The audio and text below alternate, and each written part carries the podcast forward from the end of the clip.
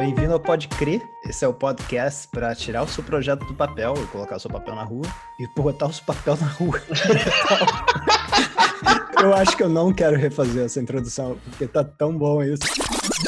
Esse é o Pode Crer, é um podcast com reflexões para tirar do papel e botar na rua. Esse é o episódio número 2. E a gente vai falar sobre a essência desse podcast, basicamente. É difícil criar um título, porque no final das contas a gente vai falar sobre como começar que é basicamente como tirar do papel uma ideia e botar na rua. Isso é algo complexo para todo mundo, não é porque eu e o Thiago a gente já tem alguns projetos, algumas coisas já deram certo, que a gente não passa pelas mesmas questões, os mesmos problemas. Todo mundo que começa um projeto tem desafios muito similares. E isso é legal, porque muitas pessoas já escreveram sobre isso, muitas pessoas tentam resolver essa questão filosófica do tipo como começar, e acho que a gente vai falar de uma coisa aqui que é hiper complexa e espero que a gente consiga aí dar uma luz para as pessoas que estão travadas lá no início da jornada.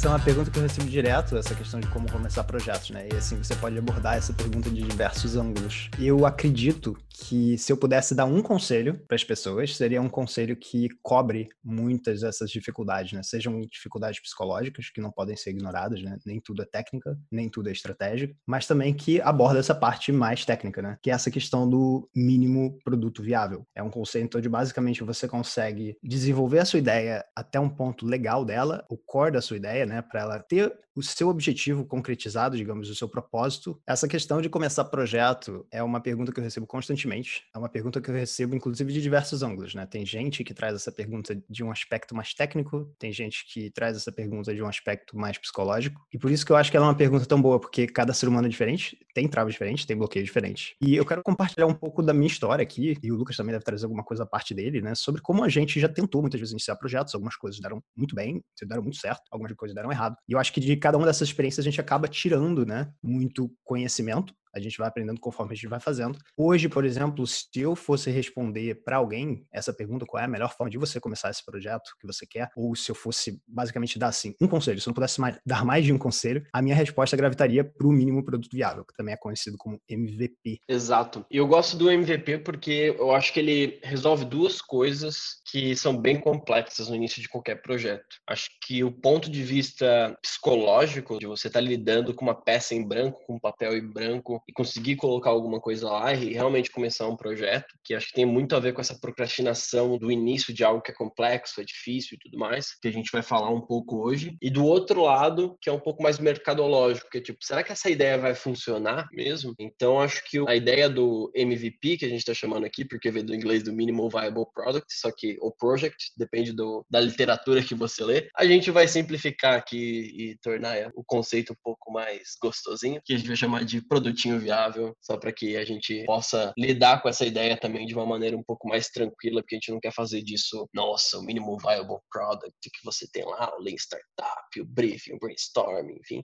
porque na realidade é muito mais simples do que isso, e a gente tem que trazer a simplicidade desse conceito para nossa rotina e para o nosso dia a dia. Eu amei o termo produtinho. e eu gostei muito disso que você falou, cara, porque no geral, essa é uma coisa que também assusta muita gente na hora de começar, né? Como você falou, existe a parte estratégica, a parte técnica, existe a parte psicológica, e às vezes esses esses termos assustam. Então, tipo, quando alguém te fala, nossa, a melhor forma de você começar um projeto é o mínimo produto viável, você fica aí, cara, sabe o que, que significa, o que é isso? Eu vou ter que pesquisar. Aí você bate em um site de startup, você bate em um site de não sei o quê. Então você começa a ficar um pouco, tipo, putz, cara, se eu quiser começar um projeto assim, vai complicar. Aí eu acho que eu quero entrar um pouco, cara, no que para mim, pelo menos, foi uma grande dificuldade e como esse conceito me ajudou, sim, esse conceito do mínimo produto viável. Porque no passado, eu posso dizer que muitos projetos meus falharam porque eles simplesmente não saíram do papel. Eu tentei produzi-los de uma forma tão refinada, tão detalhada e pensando em cada, nossa, daqui a X anos, como é que isso aqui vai evoluir e como é que eu, sabe, eu já estava pensando no super micro, micro, micro detalhe antes de estabelecer aquelas coisas principais e macro. E é muito interessante pensar que, inicialmente eu até pensei em falar que isso não falhou, só que, cara, a partir do momento que eu deixei de tirar alguma coisa do papel, essa coisa falhou.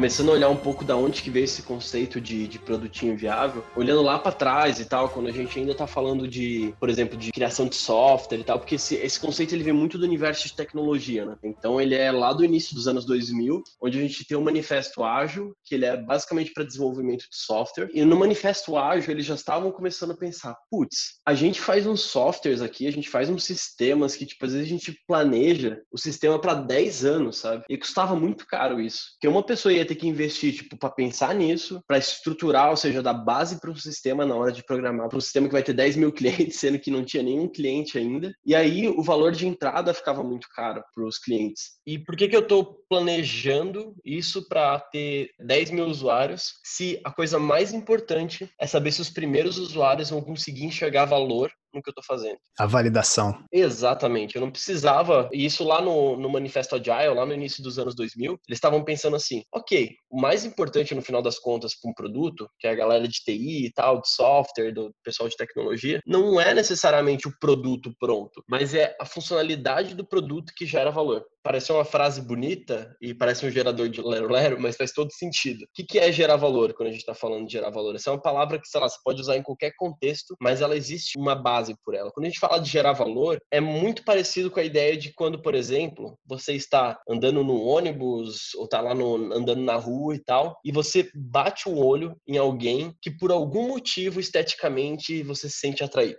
essa ideia de gerar valor, de certa forma. Aquela pessoa ela tem características visuais que faz você pensar assim, putz, como seria legal se eu pudesse conhecer essa pessoa, se eu pudesse, sei lá, ter um, um date, né? Tipo, ter, um, ter algum tipo de encontro ali e tal. Essa lógica do valor é quando você consegue bater o olho e sentir que algo que antes estava vazio foi preenchido. E essa lógica, ela pode valer para várias coisas. Eu, usando exemplos dos nossos projetos, quando eu penso em marketing, em relação à agência, por exemplo, eu olho os produtos do, dos meus clientes e penso, ok, o que, que esse produto entrega de valor para o cliente final? Se ele está, por exemplo, utilizando um software de distribuição de casas para o Airbnb, por exemplo. Tipo, hoje não tem só Airbnb para anunciar no aluguel de temporada, você pode anunciar no Booking, você pode anunciar em vários lugares, mas como é que eu gero valor para aquele cara através desse software? No final das contas, o valor é ele vender mais, porque ele vai distribuir facilmente nos canais e vai passar a vender mais. Como que eu posso ajudar ele a vender mais sem necessariamente construir um software de ponta a ponta? Isso seria a ideia do MVP que é essa coisa do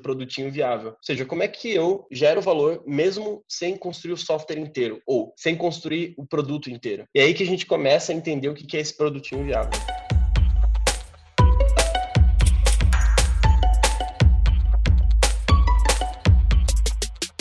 Eu gostei muito de como você usou dois exemplos, assim, porque uma coisa que eu acho legal frisar é que esse conceito pode ser aplicado para muita coisa na vida, assim, né? Principalmente assim, dentro do escopo desse podcast, nessa questão de criação de projetos, marketing, criatividade, etc. E uma coisa que eu reparo muito, que eu vejo muitas pessoas fazerem, voltando até um pouco para o meu ponto, né, das minhas falhas, é essa coisa de tentar produzir isolamento, né? A razão de você ter usado esses exemplos e falado que as pessoas estão evitando de gastar uma grana para tentar testar alguma coisa sem validar essa coisa antes, é esse receio, né, de você não ter uma ideia validada depois de tanto investimento. Então, uma coisa que eu acho que eu vou convidar, principalmente pessoas perfeccionistas, a pensarem, né, porque eu também já estive desse lado, digamos, da história. A gente quer mostrar aquela coisa para o mundo quando essa coisa estiver, entre aspas, estou fazendo aspasinhas com a mão, pronta, né? Só que qual o risco disso? Você está criando um grande risco mercadológico nesse momento. Pensando assim que existe um risco técnico, que é o de você executar, e o risco mercadológico, que é a receptividade das pessoas, você não sabe como que as pessoas vão reagir se você não colocar essa coisa no mundo, né? Aí o que, que acontece? Muitas pessoas perfeccionistas, aspirando para aquela coisa utópica da perfeição, acabam investindo muito tempo, muita energia e muitas vezes também dinheiro, né?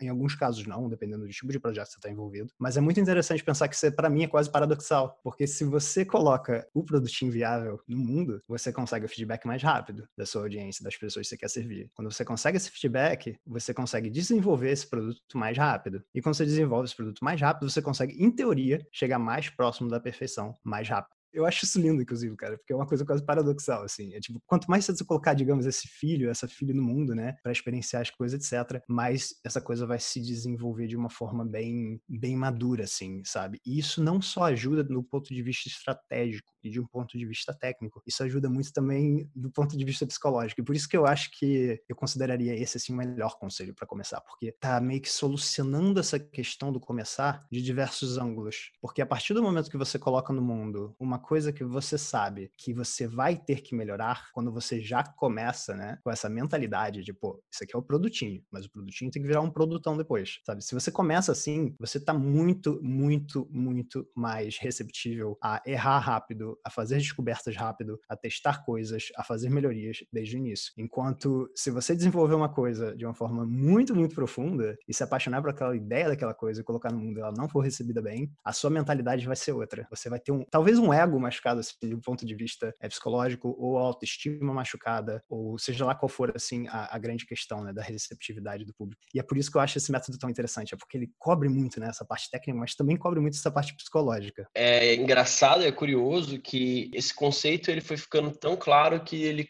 acabou que, tipo, em 2010, ali, 2011, foi lançado o livro Lean Startup, que no em português está A Startup Enxuta, do Eric Rice. E esse livro, ele basicamente, tipo, descreve como começar uma empresa do zero, tipo, pensando, entendendo que você vai errar. Então, a lógica do produtinho viável, na realidade, é você se preparar para receber feedback do público, se você se preparar e entender que você está lançando uma coisa que não está pronta ainda, mas não é uma coisa tipo, ah, vou testar agora e depois vou fazer o produtão. Não, são vários produtinhos ao, ao longo da tua jornada. Eu até, antes de começar a gravação, perguntei pro Thiago, qual foi o primeiro post que tu fez lá no Tira do Papel? A gente foi lá, olhou junto e começou a rir de algumas coisas, vocês podem ir lá e checar também, porque tem toda a essência do Tira do Papel, mas se você for ver os posts mais recentes, eles são muito mais elaborados. E o que, que é isso? O Thiago, ele estava aberto a receber feedbacks desde o momento inicial, então ele conseguiu criar algo que era o que ele conseguia fazer, ou seja, que era viável para ele, que era viável para botar no ar, que era viável para o público, que passava a experiência, que é onde a gente começa a descrever o que, que é produtinho viável aqui, né? Então, basicamente, quando a gente olha para o conceito e tudo mais, mas facilitando aqui, a gente tem que passar essa ideia de valor que eu já falei, ou seja, as pessoas tinham que entender facilmente um conceito complexo ali em quatro, cinco, seis telas de Instagram e ao mesmo tempo ele também conseguir engajar as pessoas para que você consiga ter um feedback delas. Então não adiantava ele fazer um produto qualquer desleixado, jogado ali, tipo simplesmente para começar, mas ele começou olhando para as pessoas e tentando criar aquela conexão que a gente falou lá no primeiro episódio. Então a conexão estava desde esse momento, que era o valor que ele queria gerar, ou seja, ele queria gerar conexão a partir de conteúdo. Isso sempre houve na história do tira do papel, a nível de produção, nível de produto, só que ele foi melhorando essa experiência para o usuário ao longo do tempo, coletando feedbacks. E essa é a lógica do produtinho. Você começa com algo que é passível de crítica, porém ele é possível de ser consumido um valor daquele produto. E é aí que você consegue quebrar essas duas barreiras, que é a psicológica, porque você está publicando algo que você já sabe que vai receber crítica e tudo bem, porque para você ser um criador, para você ser um empreendedor e crescer alguma coisa, você tem que estar tá acessível para receber críticas para que você melhore aquele produto e ao mesmo tempo você não se cobre tanto porque o produto que você está colocando no ar cobre a parte mercadológica que é você conseguir provar que aquele produto tem valor para as pessoas. Então, para mim isso é perfeito. O produtinho viável ele foi desenhado para isso na realidade, para que você consiga com poucos recursos colocar alguma coisa para rodar e ao mesmo tempo você consiga com esses poucos recursos entender que dá para investir mais recursos naquilo. Então eu tenho uma história muito engraçada porque eu já devo ter falado do, do Bota na Rua aqui em algum momento, mas acho que é o momento de compartilhar isso, até uma coisa que tipo acho que eu não compartilhei muito com ninguém, vai ser a primeira vez que eu vou abrir isso para todo mundo e tal. Quando eu comecei o, o Bota na Rua, ele era para ser um projeto sério de fato, mas eu também comecei nessa lógica de MVP. Só que o que aconteceu? Eu desenvolvi um produtinho viável perfeito.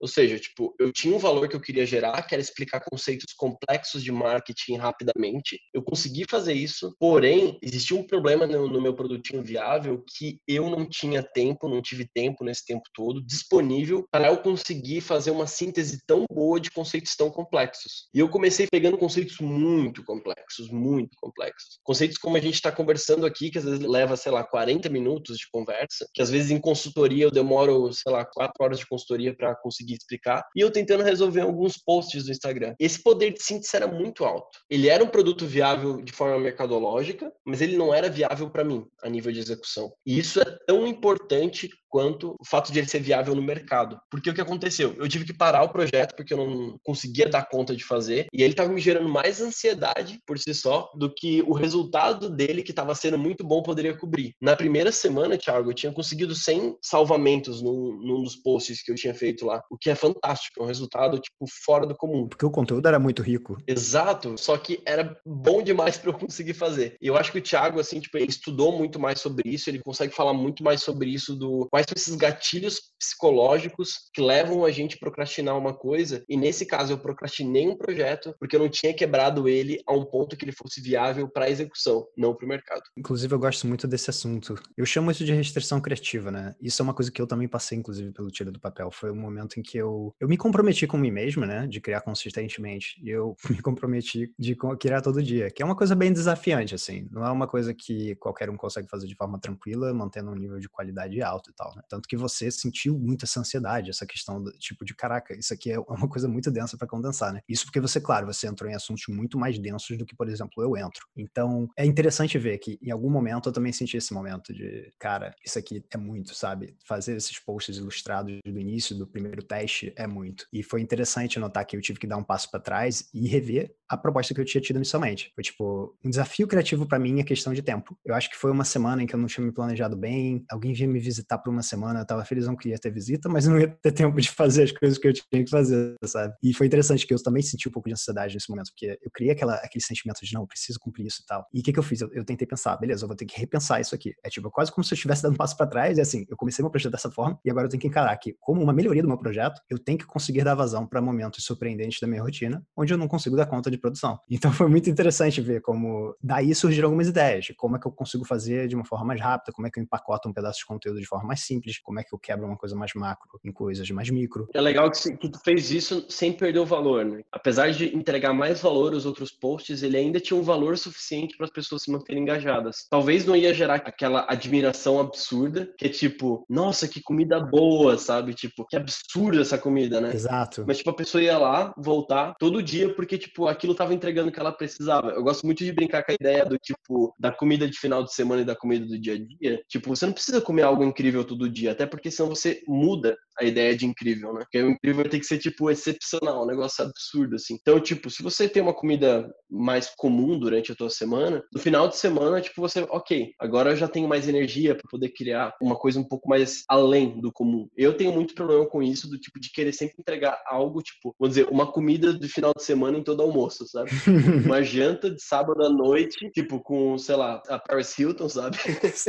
tipo, eu fico pensando, não, tem que entregar isso o tempo todo. Só que não dá para fazer isso acontecer, tipo, todo dia. Não, não cabe na rotina. Exato. Eu acho que é uma questão de revisar o eco. Eu gosto de chamar isso de ecossistema, né? Sempre que eu penso em projetos, porque você tem muitas camadas, você tem muitas coisas que você pode abordar. E o ecossistema que eu criei foi justamente isso. Foi, nossa, eu tenho que pensar numa coisa que é sustentável, eu tenho que pensar numa coisa que eu consigo manter. E foi interessante que a minha primeira versão do Tiro do Papel, pensando agora nessa questão de mínimo produto viável, né? Foi uma coisa que eu notei, opa, isso aqui é demais, sabe? Isso aqui dá, dá muito trabalho. Eu preciso dar um passo para trás e criar um ecossistema onde eu entrego valor, voltando para essa questão do valor, né? E esse valor está empacotado de uma forma diferente. E eu acho que isso é muito desafiante, assim, porque nós tendemos a subestimar o que a gente sabe. Isso aqui é muito óbvio e tal, quando para alguém, tipo, uma gotinha de conhecimento às vezes é um, é um oceano, sabe? Porque a pessoa nova naquilo, aquilo é um desafio que a pessoa enfrenta e você já passou por. Então é muito interessante isso de um, de um ponto de vista de restrição criativa, né? Principalmente, assim, abordando, por exemplo, eu tô no Instagram, que é uma mídia muito de lanchinhos, né? Não de refeições, voltando pra tua metáfora de comida, né? Então, eu pensei, cara, como é que eu posso fazer lanchinhos simples e alguns lanchinhos mais complexos e potencialmente, pô, desenvolver talvez no Telegram uma coisa mais aprofundada ou no podcast uma coisa mais aprofundada, porque como você falou, tem coisas que você leva quatro horas numa consultoria para explicar. Agora, eu gostei muito dessa lógica de lanchinho.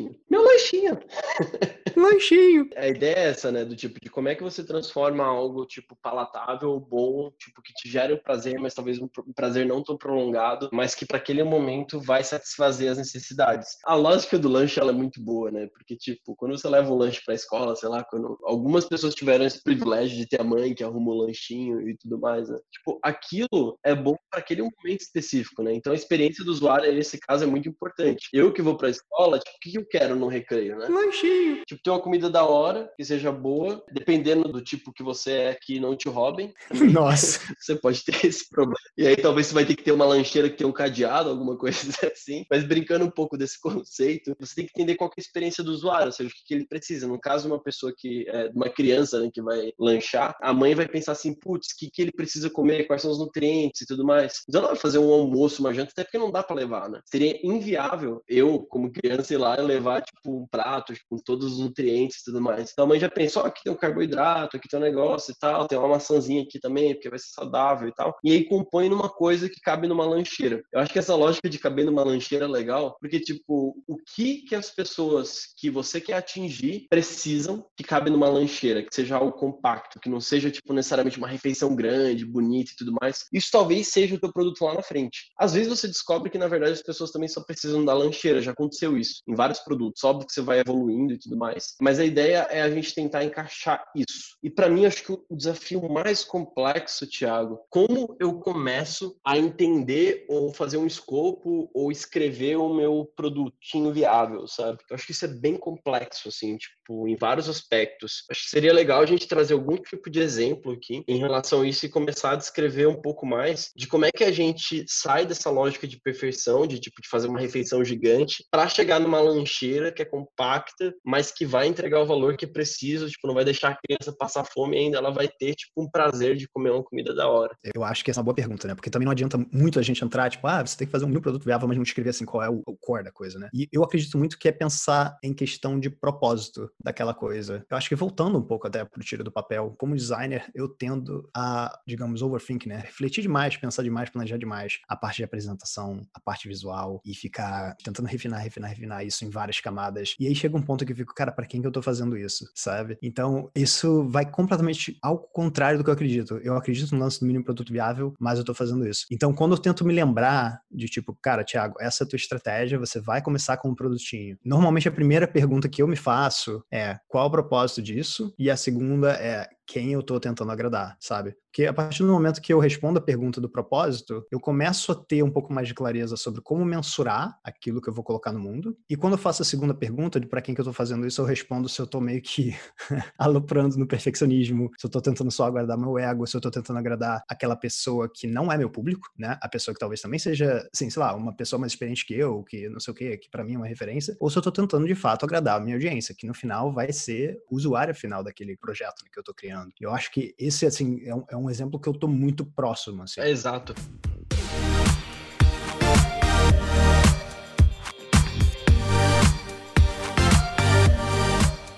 E eu gosto muito de um exemplo que tem no livro A Sutil Arte de Ligar o Foda-se, do, do, Mark Manson, que é um cara que eu gosto demais. Eu gosto muito do blog dele também, eu recomendo para as pessoas lerem. Eu sinto às vezes que é até melhor que o livro, porque ele é mais sucinto em alguns aspectos. Mas no livro, ele tem uma explicação sobre métricas de sucesso. Óbvio que ele fala para a vida pessoal, né? Mas quando a gente está falando de projetos pessoais aqui, eu acho que esse exemplo funciona muito, assim. Às vezes a gente pega a métrica dos outros para entender o que é sucesso para gente. E essa coisa do propósito consegue ajudar a gente a resolver isso. Por quê? É muito comum a gente confundir propósito com vontade. Isso é natural nosso e tudo mais. A gente olha, por exemplo, o perfil do, do Tira do Papel, eu passei por isso. Eu projetei o resultado do Bota na Rua olhando para o Tira do Papel. Isso foi um erro que eu fiz. Porque eu tenho características que são só minhas. E essas métricas, se eu olhasse para o meu propósito por si só e não fizesse o pareamento do resultado que o Thiago teve, eu não teria ficado talvez tão decepcionado, não com os resultados por si só, mas com a minha falta de possibilidade de criatividade. Por mais que eu estava entregando um conteúdo que era mais complexo de se reduzir, que isso já é uma, uma desculpa suficiente para tipo,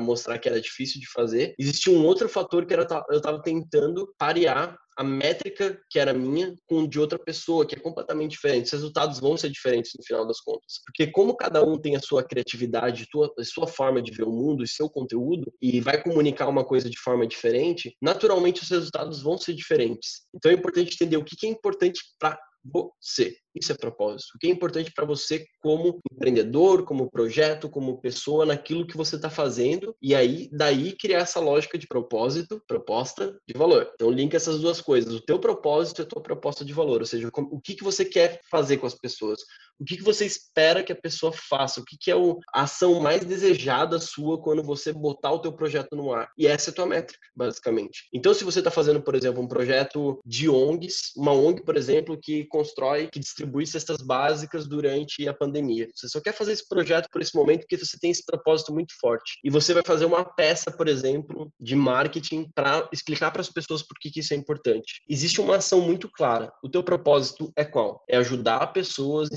situação de vulnerabilidade durante a pandemia. Isso é o seu propósito. Qual é a ação esperada? As pessoas entenderem o quão importante é ajudar essas pessoas e fazerem um donativo. Então, tipo, é isso que você precisa saber para definir o que seria o produtinho viável. A partir disso, você tem que saber como é que eu chego nesse resultado. Você desenvolve o teu projeto em cima disso. Então, você vai criar por exemplo, um banner, já tentando mostrar para a pessoa, entendendo o seu público do tipo, como sair do lado A, que o lado A seria, eu não sei muito bem como ajudar as pessoas, pro lado B, tipo, se eu fizer a doação, eu vou estar tá fazendo a minha parte durante essa pandemia. Então, é muito legal entender essa lógica de que propósito e proposta de valores se conectam também quando a gente está falando de, de produtinho viável, de projetinho viável, e que ele pode te ajudar a sair desse momento que, tipo, você não tem nada para você ter alguma coisa. E a sua métrica fica muito mais clara. A sua métrica não é mais, ah, eu quero ter 10 doações de 50 reais. Não, não é isso. A tua métrica vai ser, eu consegui mostrar para alguém que essa pessoa deveria estar doando, essa pessoa, se ela doasse, ela ia se sentir melhor, ou se ela doasse, ela, ela ia fazer sua parte. E como é que você mensura isso? Você pode mensurar por comentários, por exemplo, mensurar por, por conversas com as pessoas, tipo, ó, oh, você sentiu isso, ou até mesmo tentar fazer um processo de conversa um a um mesmo, não necessariamente já criando a peça e tudo mais. As pessoas quando pensam, ah, vou fazer um projeto, já vai lá, descobre o nome, faz a logo, faz tudo isso, mas não pensa, tipo, no que, que elas querem. Às vezes você consegue fazer um projeto projeto viável, testar um projeto só na, na fala. Por exemplo, quando a gente estava pensando nesse podcast, muitas pessoas que já conheciam eu e o Thiago e conheciam a interação entre eu e o Thiago, quando a gente falou que a gente fazer um podcast junto, já começaram a ficar felizes, porque eles já sabiam que tipo de valor que a gente ia expressar. A gente validou uma primeira parte do podcast antes do podcast existir. Quando a gente lançou o podcast, a gente tinha uma versão do podcast que a gente ouviu, que tinha dado uns 45 minutos por aí. O Thiago tinha falado: Não, tá legal. Eu falei, cara, tá faltando alguma coisa aqui na experiência. E aí foi quando a gente passou para a Bárbara, que é uma editora de podcast genial. Ela está começando agora, mas ela fez isso muito bem feito. E ela conseguiu dar as características que a gente precisava para o produto ficar mais fácil de ser consumido. Um olhar externo. Exatamente. Ela pegou e deixou tudo um pouco mais engraçado, mais leve, que é muito difícil dentro do conceito que a gente está falando. E funcionou. Um dos feedbacks que a gente mais recebeu foi esse. Então a gente conseguiu entregar uma coisa que a gente tinha como propósito lá no início. A gente queria entregar esses conteúdos complexos, mas de uma maneira legal, sem ser chato, sem ser acadêmico ou sem ser pedante também, porque a gente não sabe de muita coisa até ir lá e testar e fazer. E a gente testou algumas coisas, outras não, outras a gente ouviu, e a gente está aqui numa conversa junto contigo, a gente está construindo uma coisa. E para a gente gerar esse valor era muito complexo, a gente entender se ia fazer isso sem fazer. Cara, você tocou em dois pontos que eu penso muito sobre. Antes de entrar na questão de métricas, que é uma coisa que eu quero muito entrar, eu lembrei de um projeto de um amigo meu, ele é músico, ele começou a colocar umas coisas no YouTube. E foi muito interessante, porque ele começou a pedir feedback das pessoas, né? E eventualmente ele entrou em contato comigo. E ele falou: pô, Thiago, acho que eu vou refazer minha logo e tal, porque, sei lá, o início do vídeo dele tinha um, sei lá, durante um, dois segundos aparecia a logo dele. Eu falei: pô, cara, por quê? Ele falou: pô, porque um amigo meu que é designer falou que tá uma merda, não sei o quê. Aí eu, pô, cara, mas você tem tanta coisa para priorizar no momento, você tem certeza que isso aqui é de fato. Será que esse é o momento, sabe? E eu tive uma conversa com ele justamente sobre isso, sobre o, o produtinho. Eu falei, cara, no momento você ainda tá tentando entender se descobrir como músico, você tá tentando entender qual é o teu estilo, como é que o vídeo vai ficar. Isso é uma coisa muito mais relevante, eu acho, que para você. E no final ele deu esse passo para trás. Ele reconheceu, cara, realmente, não tem por que eu ficar overthinking a logo, né? E agora tocando um ponto, um pouco nessas questões das métricas, cara, eu adorei esse negócio de você falar que você tem que estabelecer o que que é uma métrica importante para você mensurar, porque para começar isso vai diretamente no propósito. E eu não falo isso nem num ponto de vista de projeto, mas assim, analisando estratégia de conteúdo mesmo, a estratégia de redes sociais. Muitas muitas vezes você quer levar alguém para comprar o teu produto. Muitas vezes você quer levar alguém para assinar a sua newsletter. Muitas vezes você simplesmente quer que a pessoa compartilhe algum post. Então, dentro, digamos, num nível micro, isso também existe, né? Quando a gente pensa em MVP, quando a gente pensa em produtinho, eu fiz produtinhos de vários tipos de posts meus, por exemplo. Posts em que eu tive pouca interação, pouco compartilhamento, etc., mas que levaram um monte de gente pro meu canal de Telegram. E eu já tinha essa visão, eu já tinha pensado, cara, isso aqui vai ter uma performance muito ruim nisso aqui, mas tá tudo bem, porque eu não tenho essa vaidade, eu não tenho necessidade de tantos likes, tantos compartilhamentos. O que eu quero é o resultado que eu vou usar para mensurar isso. O propósito dessa peça de conteúdo no meu ecossistema é levar quase 500 pessoas em um post pro Telegram. Então eu gostei muito desse ponto que você falou da, da métrica, porque se você não tiver clareza do seu projeto ou em relação ao propósito de uma peça que você está inserindo no projeto para testar, fica muito difícil de você melhorar, né? Então se você entrega uma, um banquete, né, e aí você pede para a galera avaliar o banquete e a galera fala, pô, não gostei, fica difícil de identificar o que, que o pessoal não gostou, né? Sendo que se você entrega um prato super simples, de, sei lá, arroz, feijão e batata frita e farofa, talvez seja mais fácil identificar que, pô, tá errado colocar o feijão embaixo do arroz. E é isso que a gente tem que consertar, sabe? Porque tem menos, menos variáveis ali, sabe? Você tem que colocar o arroz embaixo do feijão. Inclusive, isso pode gerar uma grande discussão. Mas eu acho que o ponto principal é, quanto menos variáveis, mais fácil fica mensurar e mais clareza você tem do propósito daquela peça para você poder seguir em frente, melhorando aquela peça e adicionando o que for necessário para melhorar o projeto. Exato. E é interessante que a gente vem nesse andamento, no, vamos dizer, nos últimos 40 anos, de tentar ser, vamos dizer assim, um pouco mais essencial, tipo, focar nas coisas que eu tenho que fazer, ou seja, as coisas certas, não necessariamente fazer mais coisa em menos tempo. A gente aumentou o número de informação que a gente tem a nível absurdo, absurdo, absurdo, absurdo. Então, todas as empresas, tipo, até nível de pessoal e tudo mais, quando a gente vai falar com coach, quando a gente vê esses livros, tipo, sei lá, até mesmo o livro Essencialismo, que é o do Greg McCall, eles falam, tipo, ok, escolha uma direção, escolha uma métrica, escolha um caminho, escolha um propósito e testa. Exatamente por causa disso, porque fica muito mais claro. Eu sou, vai lá, cozinheiro amador, mas amador do sentido, tipo, jogador amador, que joga para valer, mas que não ganha dinheiro com isso. Ou seja, você cozinha bem pra caramba, mas não quer, não quer falar publicamente que você cozinha muito bem, Lucas Morello. Exatamente, porque quero dar aquela impressionada e tal. Isso faz parte um pouco aqui do, do meu discurso de venda. Me deixa. e quando a gente tá falando de comida, assim, tipo, não adianta eu chegar e misturar vários sabores lá. Existe uma coisa essencial na comida, que é o ácido, a gordura, que é o sal, que é o doce, a mistura e a combinação entre essas coisas. E se eu botar muito mais que isso, se eu ir muito além disso, sei lá, misturar, por exemplo, tipo, ah, não, vou botar uma batata doce, vou botar mandioca, vou fazer isso. Se você não mudar a textura, você não mudar como aquilo aparenta, você vai estar tá botando um excesso de coisas que não, não faz sentido. E como é que isso se conecta com as métricas? Como é que isso se conecta com o projetinho? É que a ideia é que se eu tenho uma proposta muito clara, avaliar fica muito mais fácil. E também fica muito mais fácil a pessoa perceber aquele sabor que você queria mostrar. Porque se você mistura, por exemplo, churrasco com peixe, mano, tudo se perde a nível de sabor. Agora, se você só cozinha muito bem o peixe, a pessoa vai falar: nossa, que peixe incrível. Agora, se você fizer um peixe incrível, uma carne incrível, um vai anular o outro. Então é importante também entender que é importante para a gente curar as informações e manter as informações enxutas, porque isso é importante até para que as pessoas te entendam. Porque se você for para muitos caminhos,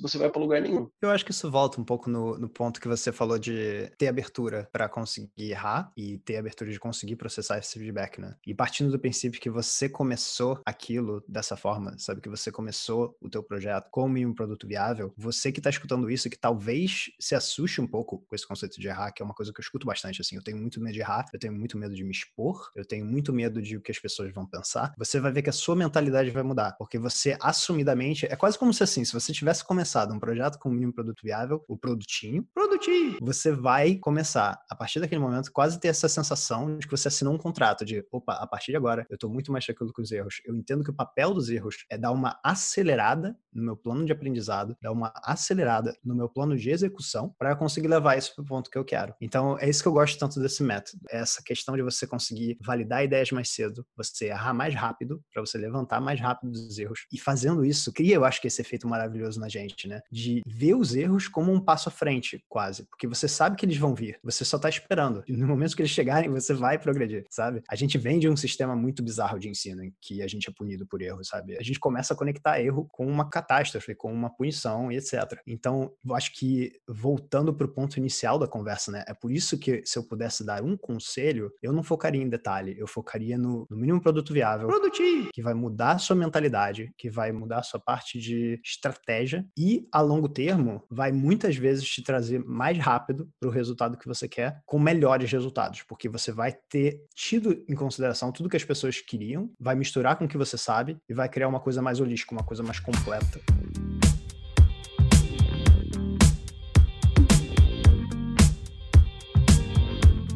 Trazendo de novo essa, essa necessidade de empacotar as coisas, para ficar ainda mais claro, a lógica do erro e dentro desse pacote, eu trabalhei muito com startup em vários momentos. Eu já trabalhei dentro de startup e sou fornecedor e fui fornecedor de várias startups que passaram por momentos muito diferentes. E quando a gente olha para uma startup, a gente tem períodos, são três períodos assim que a galera considera mais comum, que são o nível de maturação, né? Que é quando você está testando o produto de mercado ainda. E nesse momento inicial, que é exatamente onde a gente está falando aqui, aqui, é começar o projeto, cara, errar é quase que, tipo, necessário. Eu vou contar uma experiência, eu dei uma consultoria para uma, uma aceleradora de projetos de inovação para empresas muito grandes, como Itaú, tipo, Elo, essas empresas grandes mesmo. E eu lembro que eu estava criando um processo de validação de produto, basicamente. É exatamente essa etapa da startup, onde você está validando o produto. E o que acontecia? A maioria dos produtos que eu testava, ele dava erro. Ele falava que não era compatível com o mercado. E era basicamente basicamente tipo teste de mercado, saber se aquele produto ia funcionar lá fora. E aí eu tava conversando com o pessoal da, dessa aceleradora, eu falei, olha, a gente vai fazer isso, mas vai acontecer um monte de erro, tipo, vai ficar muito evidente o erro, mas a gente vai talvez conseguir trazer, sei lá, um relatório, um aprendizado. Eu não sei se o pessoal vai ficar muito frustrado com isso. Eu, eu joguei essa, essa pergunta. E a pessoa me respondeu assim, Lucas, a gente tá pagando você para exatamente descobrir o erro nesse momento, porque esse erro lá na frente vai custar muito caro para as pessoas. Hoje, ela pagar por esse erro, entender que ela vai errar se ela ir por essa direção, é um time que ela não vai pagar para cometer esse erro, é pessoas que ela não vai frustrar, são pessoas que ela não vai demitir, são sonhos que ela não vai destruir e é um projeto que vai se melhorar a partir disso. O erro é essencial nesse momento. Se a gente não tem um erro, basicamente você não tem um projeto de sucesso. Então, se você consegue descobrir os erros nesse momento, é o que a gente espera desse teste. E, cara, assim, isso me tocou de um jeito, eu sempre fui muito essa lógica que você falou, como eu fui criado num sistema educacional e a minha família também, tipo, curtia esse sistema educacional de dar nota, de finalizar por erro e tudo mais, performance era uma coisa que, tipo, para mim era muito evidente. Tanto que eu trabalho com marketing de performance hoje, tipo, ironicamente.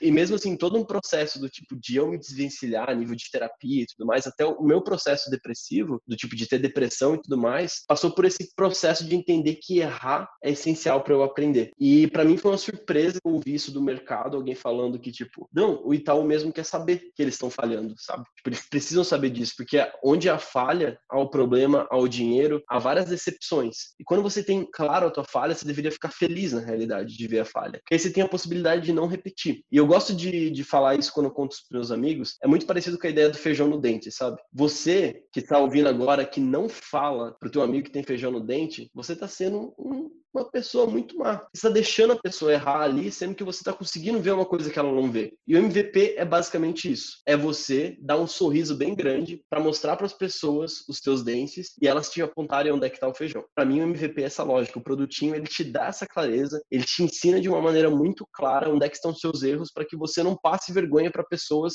que, vamos dizer assim, para uma multidão, né? Imagina, você está antes de dar uma palestra ali, e aí você conversa com o teu amigo, você está só falando com ele, ele não te avisa que tem aquele feijão lá você sobe lá e todo mundo vê e ri de você. MVP, ele é justamente para esse momento onde você tem uma exposição muito menor e depois você cresce já passou por vários erros. Todo mundo que é grande, salvo alguns exemplos que são exceções que confirmam a regra, que crescem do nada e tem que resolver os problemas enquanto o projeto tá, tá rodando, a maioria das pessoas passam por esse processo de erro e basicamente a gente fica se sentindo mal, nossa autoestima é baixa, mas na realidade você deveria olhar para o erro como uma coisa do tipo, nossa, que legal, sabe? Alguém me avisou que eu tava com feijão no dente, é inevitável feijão no dente, a não ser que você seja muito precavido, carregue espelho, essas coisas todas, mas não é o que todo mundo faz. E provavelmente pro seu projeto você não vai ter essa possibilidade de ter um espelho, porque é muito difícil se olhar. Cara, se você estiver escutando esse episódio agora, eu quero que você utilize a hashtag feijão no dente, porque eu amei essa metáfora. É tipo, a gente começou a usar feijão com muita frequência nessas metáforas. Eu gosto disso, cara. É, eu acho que esse episódio aqui a gente basicamente falou de comida, né? É porque eu tô com fome. É isso. Tudo faz mais sentido. Mas, cara, eu, eu, gosto do que você disse, porque eu acho que segue um pouco aquela lógica, né? De tipo, você só vai errar se você começar de fato a fazer, né? E aí, quanto mais você faz, cara, é inevitável, você vai errar. Só que o negócio é, quanto mais você erra, menos relevância, tipo, você dá para aquele erro. Relevância psicológica, assim, do tipo, caraca, isso aqui me afetou muito, isso aqui, papapá, sabe? Quanto mais você entende a relevância do erro e a importância que ele vai ter para você, mais fácil fica você seguir em frente, né? Eu sugiro um exercício que eu meio, eu meio que criei para mim mesmo, cara, que é a escada das merdas. A escada das merdas. Onde basicamente eu, eu tento listar uma parada que eu sou muito bom, assim. Eu desenho uma escada, eu coloco uma parada onde eu sou muito bom no topo dessa escada. E aí eu vou listando coisas nos degraus anteriores que eu fiz de errado, sabe? Pô, eu errei muito feio nisso aqui. Ah, mas beleza, eu aprendi esse negócio. Eu errei muito feio nisso aqui, aprendi aquele outro negócio. E aí quando eu tô querendo aprender uma coisa nova, tipo, sei lá, eu fazer a latte art que eu faço, sabe? Eu faço a escadinha, coloco a latte art no topo e eu vou escrevendo sempre que eu aprendo com algum erro, sabe? Isso é uma coisa que é quase uma terapia do erro para mim. Mudou completamente a forma com que eu com que eu encaro isso. É tipo, ah, sei lá, se eu não der a batidinha no, no leite assim na, na bancada, eu, sei lá, não vou eliminar as bolhas, então meu café vai sair com mais bolha. Beleza, aprendi isso, sabe? Então eu vou progredindo e dando um valor assim. Eu imediatamente dou um valor, porque o nosso cérebro, ele valoriza muito o curto prazo, né? Ele não quer saber daquela recompensa médio e longo prazo. Ele tá muito focado no que acontece agora. E se a gente imediatamente não dá um crédito para aquela coisa que acabou de acontecer com a gente, fica muito difícil a gente ter essa clareza de tipo, tá tudo bem, você pode continuar, não tem nada de errado com o que aconteceu. É, essa questão do erro, ela, ela parece que é grande, mas tipo, no final das contas, você pode se sentir mais confortável em errar se você pegar e pensar assim, listar todos os erros possíveis, se você tiver com muito problema mesmo, tipo, bota lá no caderninho. O que, que pode acontecer de errado com esse projetinho viável? Produtivo. Isso, aquilo. E aí você fala assim, cara, de 0 a 10, tipo, Sendo que zero é, não vai acontecer nada. E 10, tipo, vai causar uma mudança absurda na minha vida. Quando você olha essa listinha, geralmente as coisas estão de erro, assim, do tipo, em questão de mudança na tua vida, vai ficar entre 3, 4, assim. Nada muda muito a tua vida. Às vezes, tipo, tem uma coisa que pode te fazer sentir mal, mais mal num dia, mas nada que publicamente vai te expor de uma maneira. E se você vê que tem alguma coisa, aí você mitiga esse erro. Mas falando da minha experiência, assim, tipo, eu já abri duas empresas depois de ter saído do, do meu emprego formal. Antes disso, eu tinha aberto duas empresas mas foi um completo fracasso, porque eu não tinha nem maturidade para isso. Eu fiz isso com 19, 18 anos, sabe? E eu não pedi ajuda para ninguém naquela época, então ia dar errado, assim. E essas duas empresas mais recentes, ambas deram certo, funcionaram muito bem, estão funcionando ainda, tipo, por um bom tempo, já tem quatro anos as empresas, e tem muito a ver com essa ideia do tipo de eu ter começado sem necessariamente ter o medo de errar. Isso é uma, uma qualidade que eu, que eu carrego, vamos dizer assim, tipo, desde pequeno, assim, em vários aspectos. Eu fui atleta de vôlei por um tempo, então meio que no jogo de vôlei ou de basquete, esses que tem muitos pontos, você erra demais. E na verdade você faz ponto por causa do erro do outro, né? Então é um jogo baseado em erro, no final das contas. Então você entende que o erro faz parte do jogo por si só e que a tua tentativa todo dia é tentar não errar, mas o erro vai acontecer. Às vezes você vai perder, às vezes você vai ganhar e às vezes você vai ser muito bom, mas a tua experiência de lidar com erros é que vai fazer você ser um atleta olímpico ou não. Então a lógica hoje do tipo de você estar nesse lugar desconfortável, que é um lugar de aprendizado, que é tipo onde você erra, mas é um erro que está dentro desse, desse espectro que você consegue lidar, é o melhor lugar. É difícil pra caramba começar com isso, muito difícil. O Thiago já falou quando difícil, foi difícil demais para mim, lá na época que eu jogava vôlei, mas com o tempo isso vai virando meio que parte do teu hábito. E você perde o medo de errar. Em alguns aspectos você chega até a ser ruim assim, porque você fala uma coisa ou outra do tipo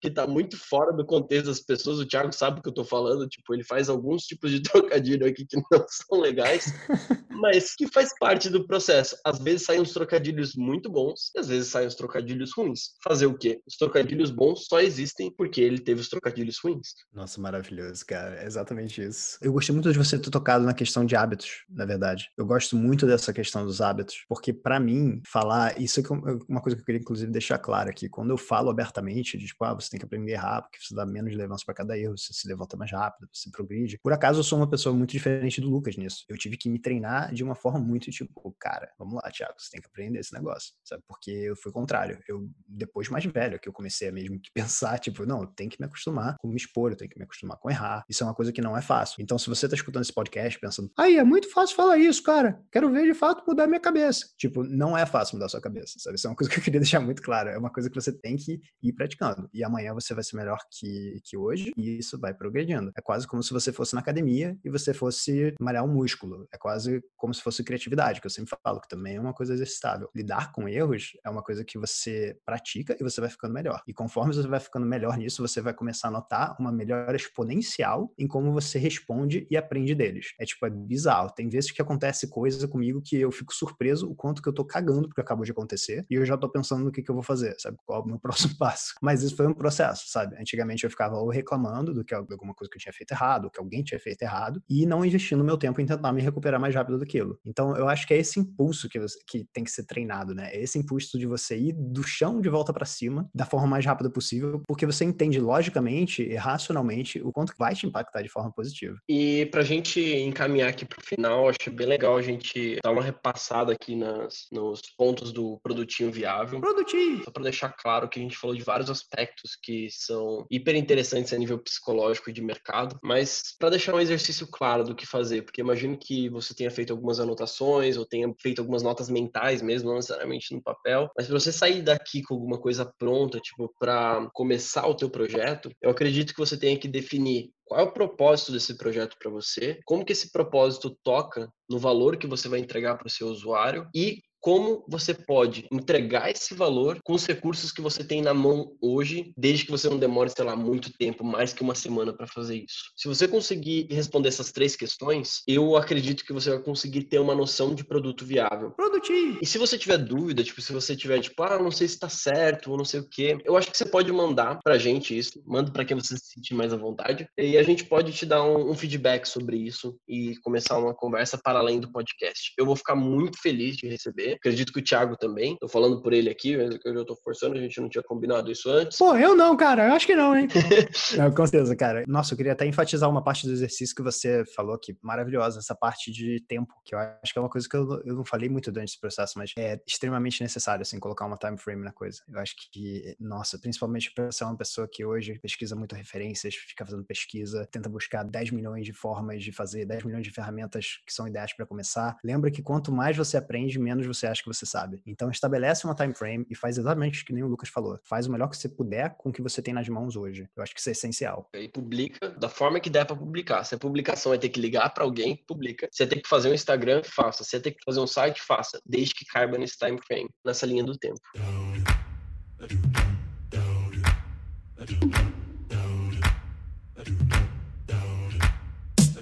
Bom, é isso. Agora eu preciso fazer a minha mínima comida viável aqui, porque eu tô morrendo de fome e eu preciso gerar esse valor para mim mesmo e ao mesmo tempo sentir um saborzinho diferente vou botar. E foi muito bom falar com vocês, foi muito bom tratar desse assunto, é um negócio que eu acho que a gente vai explorar mais no, no podcast em alguns outros momentos. Acho que a gente vai ter que mergulhar em algumas etapas de, de, de quebrar o MVP, mas eu acho que era legal dar esse geralzão pra vocês entenderem o que, que é isso e como começar os projetos. Hashtag feijão no dente.